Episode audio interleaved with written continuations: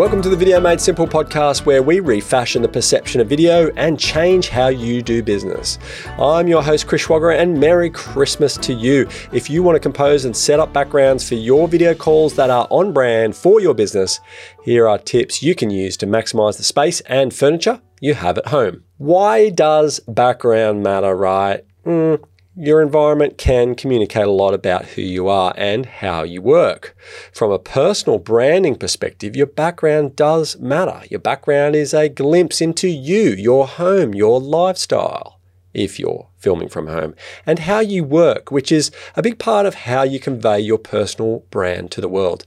It can give the positive message about you when done right, or a misleading message and create a disconnect between you and confusion between you and what you're selling. Here are five ways to ensure your video marketing background works for you rather than against you. One, compose your background. What does your background say about you? Play around with the position of background items if needed, like plant, plants, art, bookshelf photos, these can send a message about your personal brand. Talk about the interior design. Well, it is worth mentioning for those that are in the DIY video program, for instance, you've got a great polished look that you've got going. And what we do recommend for our clients that are putting in more professional style studios is to get it in first, see what the frame sees, and then dress it accordingly. So you look at the elements that are in the background and how to improve on it. So we offer some interior design advice and we give you a third party to, to get in touch who can provide storyboard ideas that are on brand that you can also then, once you sign off on it, can add those elements to your background. Now, this is fairly specialized, particularly good if you're wanting to make sure that everything that you do has that branding, that feel um, right. And I think there is a lot of room for improvement with what I see with backgrounds these days, particularly on video calls. And so these elements are certainly the design elements, the interior design elements can be improved. Um, you don't need to be an interior designer to figure it out, right? So simple is best.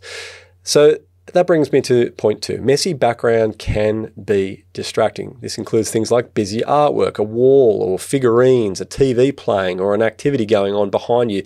These can distract your audience, and you don't want that because who's the hero of the shot? It's you, baby. It's you. Background should be clean, uncluttered, and have a sense of depth.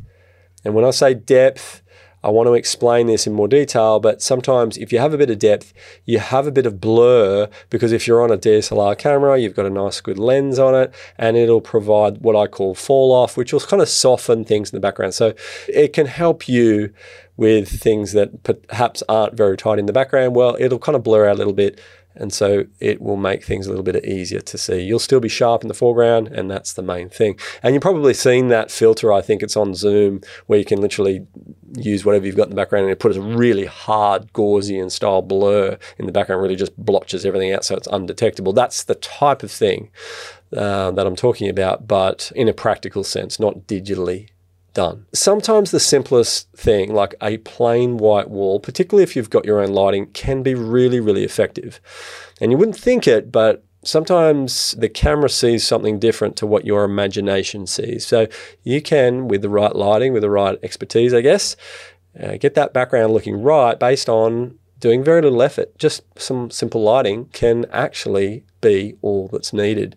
And we've got a number of clients in the DIY video program who've chosen that and really have no ambition to dress it up or do anything further with it because they remain the hero of the video. They, the focus, the viewer focus is always on their face. Because a simple looking background allows viewers to focus on you rather than all that crap going on in the background. Number three, giving an authentic or confusing message is a problem. Using background that is not on brand can be confusing. So if you've got musical instruments as background, but it's got nothing to do with your profession, that will create confusion. A strong personal brand is an authentic one. If you're not sure what to share, to your audience by way of background, then just go for the minimalism option. Opt for a bare wall or a neutral corner because at least it'll help the viewer just focus on you. I'm pretty sure I've pressed my point about this. If you can angle what lighting you might have, it will enhance it it will enhance it. Number four, hiding with Zoom backgrounds. So these are the digital backgrounds that applied. While they have become popular at the start of lockdown, it quickly died down and now has an implied message that may say you've got something to hide. It's easier to hit the virtual background button than it is to make an effort in your background presentation in a practical sense. I'll always go for the real thing. That is a minimalist style because in the event you are using a different pr- platform, not Zoom, you may not be able to rely on a virtual background to get you out of trouble. Example, we do a lot of high end virtual recordings and that does not come with the backgrounds. If you ever get stuck and somebody you're doing a guest speaking role on a, a show on a podcast, maybe you got to start thinking about what you've got in a practical sense in the background because you don't want to get caught out at the last second when they say, "Oh, we can't actually put that background filter on. We're going to have to go with what you've got," and you don't want all your guitars and your bookshelves and all your bits and pieces hanging around. And finally, number five, green screens. I mean, they have gotten so trendy. Green screens are complicated, though. They are complicated backgrounds. People don't know what to do with it. It's a trend. That's not a particularly good one. It may not work correctly all of the time on all of the calls that you make. People don't know how to light it either purposefully, right? It actually, in the world of video, is a really complex lighting system. You've got to evenly light it. You know, if it's permanent and that's what you've got as your background, it's potentially very messy to try and change it.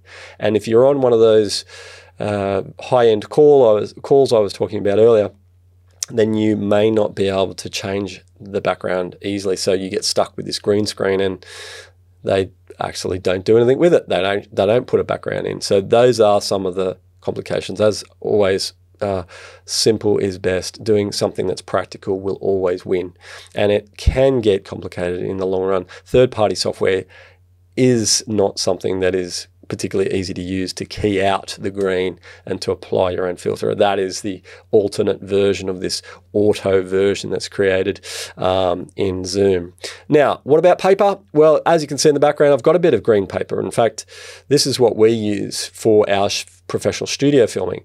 Now, it's not what you see is what you get. There's actually a lot of lighting that goes into making sure that's evenly spread. And if you do that properly, there's no green spill on the face. You're not going to get any of that going on. And the background will be evenly lit, allowing the editor to pick out the green relatively easy and drop in whatever you need in the background. So, really effective when done properly. Um, I'm constantly removing uh, people's sort of draped green screen backgrounds from our DIY installation because it's just adding a level of complexity that doesn't need to be there.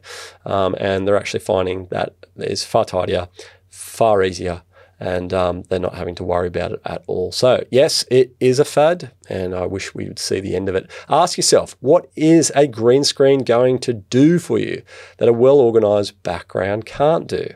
Leave it to the pros because green screen, when done right, can be really effective when done um, and when incorporated well throughout the uh, graphics and design side, you can create a beautiful effect. Appearing on video calls with a background that's on brand with your profession makes a good impression, helps establish trust, and is easily memorable. So take advantage of every opportunity to get your brand front and center, even if it's on a video call. If you can't bear it anymore, like so many of our clients uh, do, then and you would rather have a professional compose all this or set it up uh, set up the background for you, then check out the DIY video program that comes with background colors for you to choose from. Don't forget to like, share, and subscribe to this channel where you'll get weekly video made simple ideas to present your videos like a pro.